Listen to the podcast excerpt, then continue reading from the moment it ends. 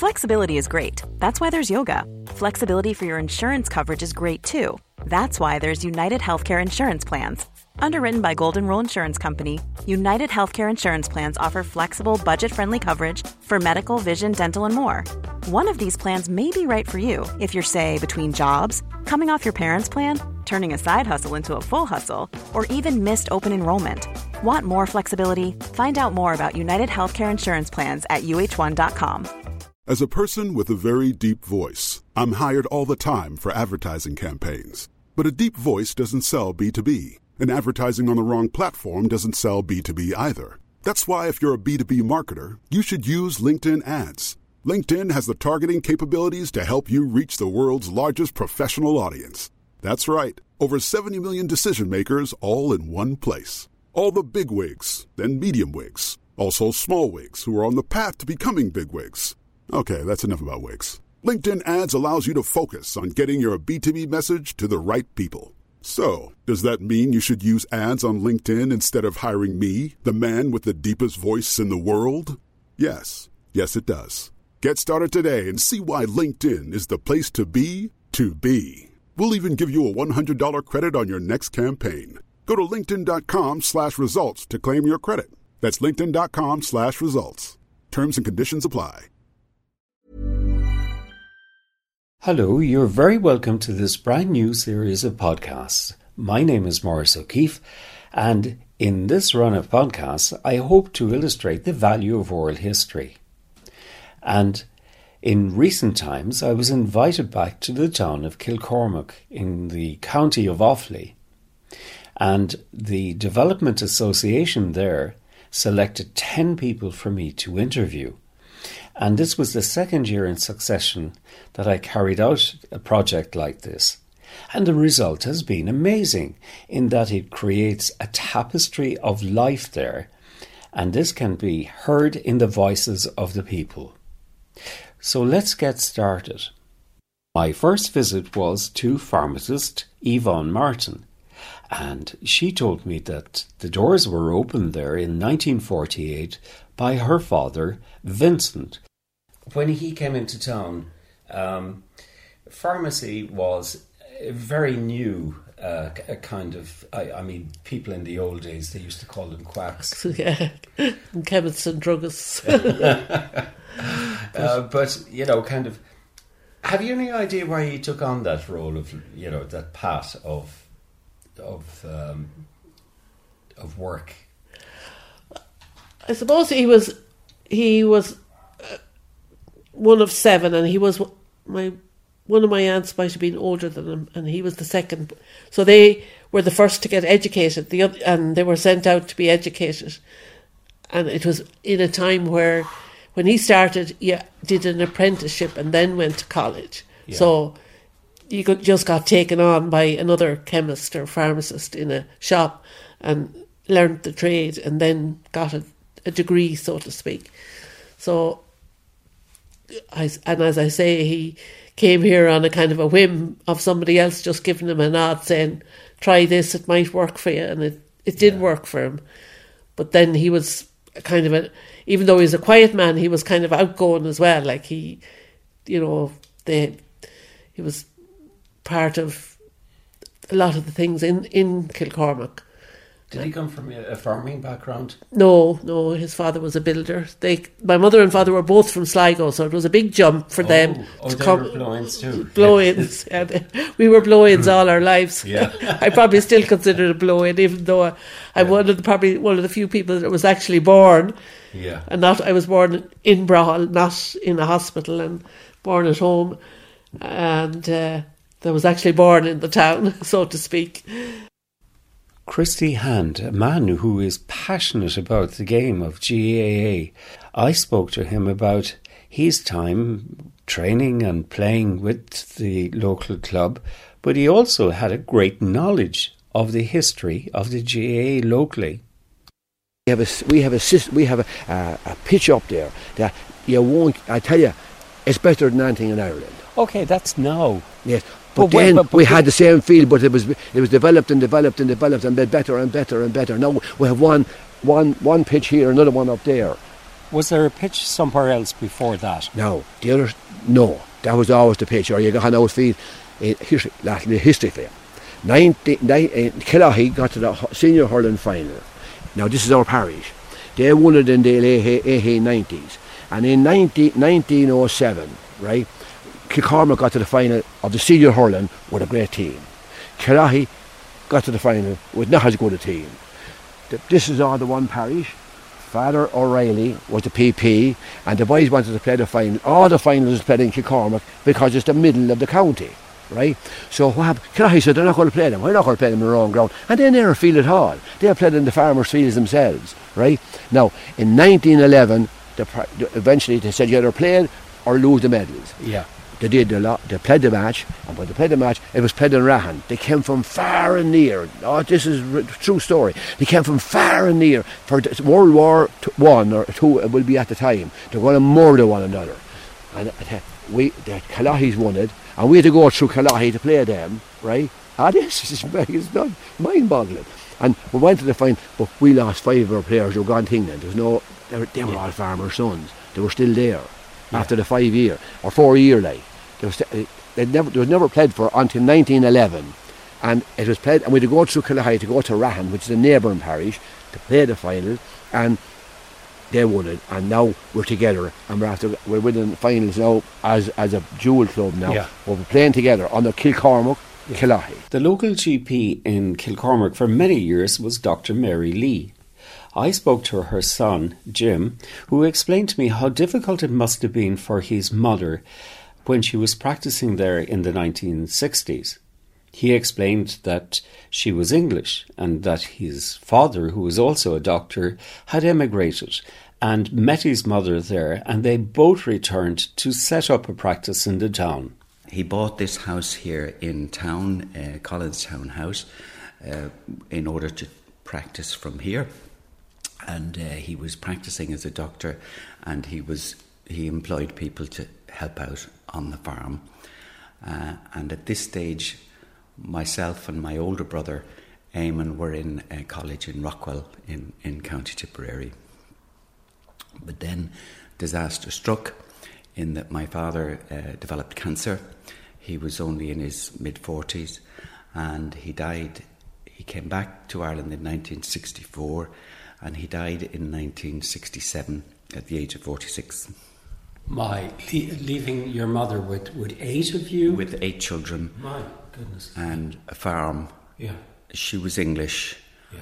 and And didn't know the place at all. And I'm not sure how how well her family uh, want how, how whether they really wanted her to, to, to, to come to Ireland. It was quite a shock for them, Yeah. being, if you like, English and the, the only daughter marrying this extrovert Irish man, eight kids, and moving back to a farm in the middle of Ireland. it was maybe not quite, maybe not quite what they expected. Did your mother continue her practice then as, as a doctor? Well, she had to, because uh, at that stage um, the farm wouldn't have supported the eight of us, and uh, my mother went into practice here in Ireland in this very house here in Collinstown, and my oldest brother Eamon, who would have been um, in 1967, who would have been about 15, 16, he left school and he went farming back in. And at that time, the community around Ballyboy, Kilcormac were very supportive and they helped my mother. St Cormac's Park was built for the Board Mona workers in the 1950s. Teresa Coyne lived in number four. I called to meet her and talked to her about first the home that she grew up in and then the transition to the new house. Describe the house to me. Was it a, The a house cottage? was a thatched house, two rooms and a kitchen and a barn and outhouses. And we were all there and we had a wonderful time. And we you used to go up and work in the bog and in farming and spreading seed and all that kind of thing. Oh, was it was it a stone building. It was a stone building, you know, it used to be whitewashed. How did you all manage to survive in a two room house? Well, there was a settled bed, if you ever heard of it. And there was other beds as well, but we all managed. it's so long ago, I nearly forget. oh, we managed all right. Or were the mattresses, were they uh, a feather or were they straw mattresses? Straw. Ah. When, when the trash, the straw was beautiful and healthy, you know, and it would be so beautiful, not like now with the raw deer. it was brilliant. And we'd be all looking forward to this beautiful mattress. Yeah. Oh, would that be changed every Oh, yes. year or so? That uh, Every year. the old uh, yes. uh, straw so taken out. healthy, and- yeah, yeah. Really? And and there was no uh, kind of fleas or anything in there? Not a thing. No. So healthy. Uh, the next thing was um, uh, horsehair mattresses. I remember them. Horsehair. Cut the, whatever way they used to get the hair, I don't know. They must be cutting their tails. but I do remember people had horsehair mattresses at that time before any other. Yeah. So in the 1950s, Teresa got married to her late husband, Johnny Coyne, who worked in the briquette factory, and they both moved into number four St. Cormac's Park in 1961. And I asked her what her first impression was.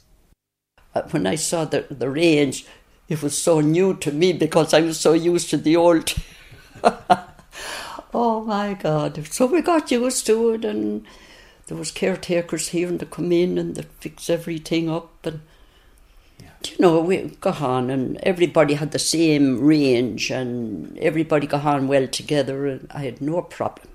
After I left number four and Teresa Coyne, I moved up to number 78 in Kilcormac Park. I'm here talking to John Mitchell in number 78 St. Cormac's Park uh, in, in Kilcormac. And lovely to be in your house, John, and talking to you. And you're wel- very welcome. And we spoke at great length about Bord na Móna. But in his early life, he was a great runner, and he spoke to me about the Kilcormac Athletic Club. I, I was a cross country runner as well, like. I used to, we had a club here at the time. What was the club called? St. Cormac's. Yeah. Uh, it was a great club. Uh, Jack Cox now, he won the 26 mile race. And there was a Monaghan, he, he was winning to Guinnesses, he was, he was good. Yeah. So I was a fair good, I was a fair good runner as well. I won a good out of all things like, but uh, I I run across the bog. I, I used to uh, put down sticks across the bog. See, it was it wasn't developed at the time, and there were swallow holes. You know, you, you could go down in them, and I used to stick them down every every hundred yards. The way I'd know the way the way back to help me safe coming back. So I, I done that for for a good few years. Yeah. But uh, I went But, down. but, but tell me more about the running. I, I'm fascinated. So uh, you ran with the club. Uh, uh, what what uh, competitions did you win? I won the I won the youth competition. Now I, I run here. I won a medal here before the houses was was was built here. When this was just a field. Yeah, just the field. They called it Brownsfield that time. And uh, ah, we we travelled all over the country. There, there was a sergeant by the name of Skehan, and uh, it was it was terrific. Like the the the, the joy they had just brought, brought to this town at the time. The Mulrooney family are farming the land in the outskirts of Kilcormac. John Mulrooney had an incredible knowledge of the local history there. He explained to me that most of the land was divided by the Land Commission after the breakup of the big houses. And he also explained to me that his mother was a domestic girl working for one of these big houses. At that time, the Jackson sisters owned the house and property, and they tried to keep it going. But there came a time when they had to sell the place, and this is what happened. But going back to Killooly Hall now, that where my mother came out of, Jackson's wound up with that. And one of them was in the house, and she used to go there to Kilcormac, and she used to bring things. She brought lilac to my mother, one rhubarb, and she was maybe get a cup of tea, I don't know. Yeah, she was a lady like, the other one was father called the horseman. She was a tough old one. She had a big hat on her, and she was, you'd nearly think she was a man. She used to plough with horses and all this. But she died, the, I don't know what's Emily, I think was her name. Another one, I don't know what her name was. But she remained in the big house below on her own, and no electricity or no nothing. And she got bet in, and she used to come to the door and she used to shout. You see, and she had a real strong voice. This is what now for my mother telling me. For the neighbours would go down to her, she'd have nothing to eat or something, you know, bring her something. Yes. Yeah, but she stuck it out. She had our land set. for was set to different people round about. But uh, she got sick anyway, and she wound up in the hospital in Tullamore. But they transferred her to the Allied in Dublin. Yeah. So they said, right, they looked at her and they knew she was bad. Next In other to, words, she was going to die anyway. yeah, next to kin, no next to kin, which was unusual. A solicitor threw up a will, signed it. She closed her eyes, and Dalla laid under the fire. The hospital. So, is that true? That's the truth. My goodness gracious. Yes. they said, right, 2,000 is the price of it. Yeah. This is in 1950. And maybe she couldn't pay her bill in the hospital, and, and this was a way of. I don't know now. Yeah. That's the story. So the people that had it rented in, they wanted the land commission to take it. And what they should have done was gather the 2,000 and buy it and then divide it. The farming community always played a big part in Kilcormac life. I visited the other side of Kilcormac and I spoke to another farming family. I'm here with Anne Feary in Brohill, which is just outside Kilcormac. Lovely to be with you, Anne, and Right, talking to you. Thank you. Hmm. Tell me, how long have you been living here in this lovely place? I'm 53 years here now, in the, uh, on the 3rd of August there. Are you? And hmm. tell me, um, where did you come from originally? I came from Kilcormac, just inside there.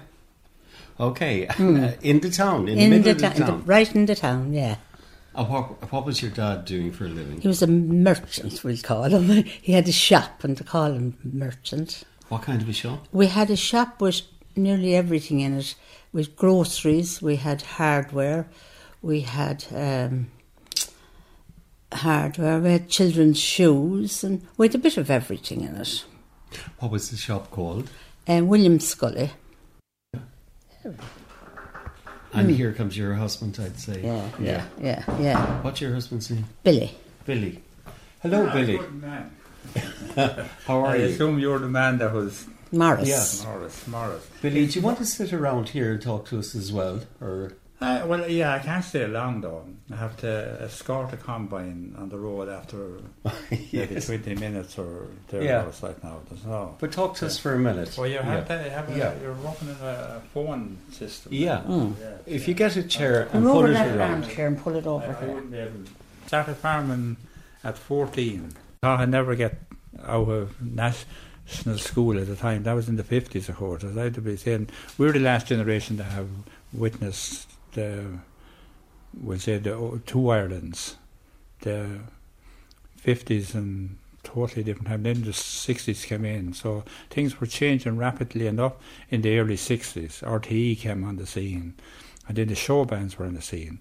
And you probably heard it being mentioned, the miniskirts came around 62 or 3. I wore a good the- mini yeah. skirt. And I'm sure the older people that time must have been wondering what is coming over Irish girls. My next visit was to Tom Buckley, a great character. He grew up in Ballyboy, a parish just outside Kilcormac. He grew up in a family of six boys, and they all worked for the Land Commission. And Tom Buckley here explains how he got the job and the kind of work he was doing. And we went to work with uh, Patsy Lynch. Patsy would have been the son of uh, Mrs. Lynch, who was a cousin of my father's. Right? Yeah. Uh, he had a reclamation business. And we went to work with him. So we all done a, six of us done a term with him. What kind of work was. Uh, reclamation, digging drains and putting in showers. Oh, this was during the, the, the, the, the government um, scheme. Yeah, yeah. The, the, the land rec- Yeah, reclamation. land reclamation, yeah. Oh, I see. Yeah. And when you were working with the land reclamation, were you knocking ditches and Yes. all that kind of thing? Yes, yes, yes. Cleaning scrubs and knocking apple trees and nut trees and everything. We used to Oh, love to harvest because Yeah. you'd never have to bring your lunch. You'd have apples and pears and you'd have nuts and you'd have berries and everything. You could get down there any day and, and any time and fill yourself with something off of the hedges or the ditches or the forests. but, but was that. Did you feel then you were doing something wrong in, in knocking these ditches? No, at the time that was what was uh, to make more land. Yeah. People wanted But more knocking land. orchards, knocking. Oh yeah, well we did, but sure, like it was a grant was given for it by the state to clean it up. yeah. Walking down Main Street in Kilcormac, I dropped into Coffee's Drapery to meet proprietor Anne Coffey, who is the sole trader of the business. And she told me it was first opened by her father in the 1940s. And I asked her, when did she join the business? I came into it in 1964.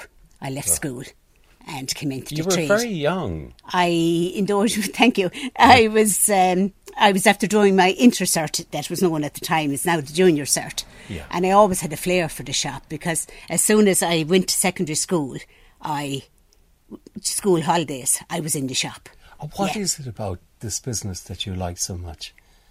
Uh, I just love meeting the people. I love helping people. Uh, there's great satisfaction. Even you saw me selling the uniform there. Yeah. I just have to see it on the youngsters, see that it's right. Yeah. You know, and see my customers going away happy. Yeah. Yeah, There's always a bit of discount too. Yeah, Uh, not much anymore. No, no, no. Very, very little discount anymore. But with the Ukrainians now, I give them a special ten percent discount. Yeah. Yeah, you And- know. Yeah. But when it came to your dad, I mean, it, Oh, it- the it- years ago, there was big time ago. this Yeah, and- was big. Yeah. and it was all cash too. Oh, it was all cash. Uh, yeah, to cash, and then the farmers would come in once a year or whatever and pay pay by check, maybe. You know. Yeah, yeah. And so, uh, tell me, Kilcormac then in, in, in say the sixties and the seventies, was it a busy town? Oh, it was a booming town. It was booming town. Like my dad came into Kilcormac in 1947, and Borden came in. Was it the early 50s? Borden came in. You know, and whether he had insight that he saw this coming or what, I don't know. But I mean, it was it was a big thing to Kilcormac towards Kennedy. You know. Of yeah, cou- course, yeah. Mm. and Yeah. all the um, the people leaving their houses in the Yeah. morning and, and Yes. heading out to the work in the bogs. That's yeah. right. Yes. What was he selling them? He was selling them literally everything in the line of clothing and footwear. Yeah. You know, and in those years, uh, Thursday evening was a busy evening because payday was Thursday, and you know, They'd be down, and there was there was a good lot of credit now in those years, and they'd come down and pay so much a week off off what whatever the goods they had got. Yeah. So we come to the final clip in this oral history collection, and it's Liam Hand. And I called to Liam's house in Burr Street, in uh, just off the, the main road, and I spoke to him about many things uh, relating to the town and uh, his his background, and it was a fascinating story. But I particularly liked the piece that he spoke about regarding the early part of his life and what he thought about the town of Kilcormac all those years ago.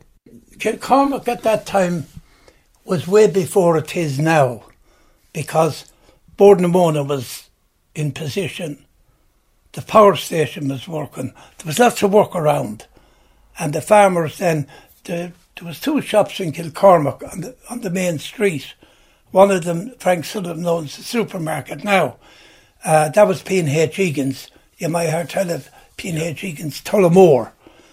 And they had um, drying corn, buy in corn and dry it and send it off for milling. They had everything there from a needle to an anchor. And then down the other side on the left was Williams's or McCann's. Well, it was D. Williams owned it. Give every man his due. And uh, that was the other shop. And there was more life in the town that time when it was only half the size it is than there is now. There was a sergeant and three guards here that time. You were pulled for no lamp in your bike. Your animals' feet, feet not paired, uh, ditch cutting, ragwort, all that. They were all being done that time and, and they were law. So, going to school, where were you? And uh, Oh, I went to the convent first, from the age of four to seven. And then we met our first communion, and we went from the convent to the Boys National School. Uh, it's a closed up now, but uh, you'll see it. It's on the Ballyboy Road. I'll show you all these places yeah. in a few minutes. And um, that's where I went to school till uh, I finished. Yeah. I know. And so, did you feel you got a good education? I did. I got the best was going. And I remember. And had a, you any problems with the nuns or the. Um, they were contrary old bitches, but they were there to do a job and they done it. I can never say a wrong word about them because I meant to tell you I'm a recovering alcoholic.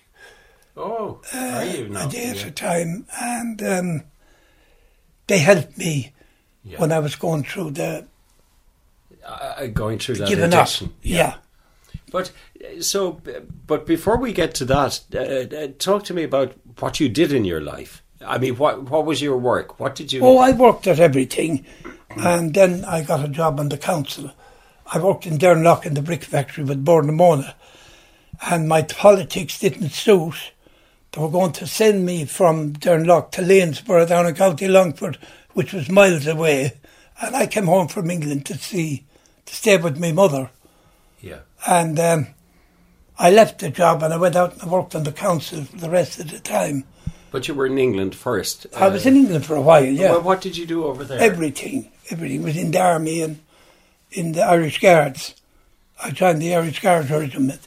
I had the height in that, so yeah. I was in that, and I was in the Metropolitan Water Board. So I hope you enjoyed listening to the sound clips taken from the Kilcormac collection in County Offaly. And it has recently been released and is on our website. That's irishlifeandlore.com.